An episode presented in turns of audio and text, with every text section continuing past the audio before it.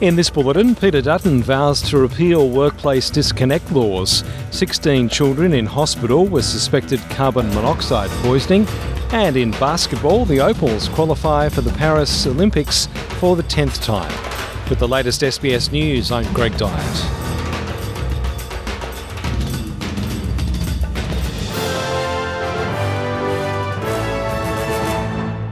Opposition leader Peter Dutton says the coalition would scrap Labor's workplace disconnect laws if they win power.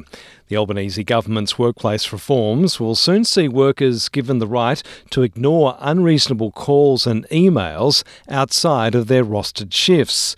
The legislation, which cleared Parliament on Thursday, includes penalties for employers who breach the rules.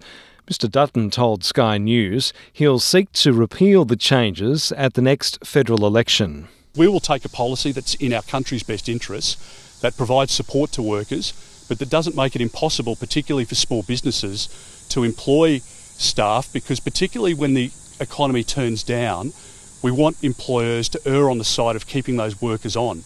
And if Labor continues with the number of business closures that we've seen at record levels over the last 12 months, uh, then there won't be those jobs available and the unemployment rate will go up, which is exactly what the government predicts in their budget. Labor has blamed the coalition for not allowing an amendment to the legislation before it passed to remove penalties. 16 children have been rushed to hospital after suffering from suspected carbon monoxide poisoning at an ice skating rink in Adelaide's West.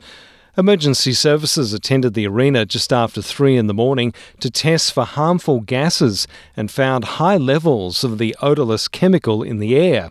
It's believed fumes leaking from the machine used to resurface the ice was responsible for the poisoning.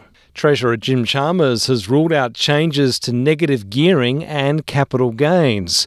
Property investors are under the spotlight as the tax reform debate shifts to wealthier Australians. Prime Minister Anthony Albanese and Opposition Leader Peter Dutton are both under mounting pressure to revisit tax breaks on investment properties. The Greens are proposing limiting negative gearing rules to a single investment property. But Dr. Chalmers has told Sky News any changes are off the table. It's not something that we're proposing, not something that we are considering, uh, not something that we are working up. Uh, we've got uh, I think, a very broad and very ambitious housing agenda. And we've got a pretty full book when it comes to tax reform. And our focus is on legislating that, uh, not just uh, our cost of living tax cuts for middle Australia, but also changes to the PRRT, uh, changes to superannuation tax concessions. We've got a whole multinational tax agenda. Opposition Treasurer Angus Taylor has criticised the Albanese government over what he calls calculated lies around changes to the Stage 3 tax cuts. He says the coalition won't support changes to negative gearing because it doesn't want to see more competition in the housing market coming from industry super funds and international investment funds. The opposition treasurer says the coalition will once again go to the election with a policy to allow people to dip into their super to buy a house, but won't discuss coalition policies on capital gains tax changes or trusts.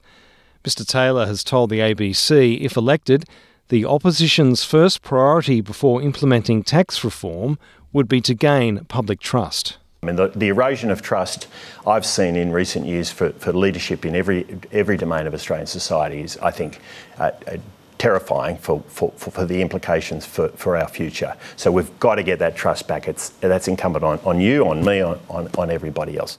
Candidates supported by the party of imprisoned Pakistani opposition leader Imran Khan plan to establish a government amidst uncertainty following a closely contested general election. Both Mr. Khan and his main rival, three time former Prime Minister Nawaz Sharif, declared victory on Friday, increasing uncertainty over who will form the next government. Imran Khan's sister Aleema Khan has told SBS of the plight of her imprisoned brother. We need to hold fair and free elections. That's all he asked for. And he has gone through a lot over the past uh, nine months. He's in jail. He's got 202 cases on him. And him being incarcerated, they thought he is, they dismantled his party, they removed his top tier leadership. Then they removed the second tier. They threatened them. They put them into other parties.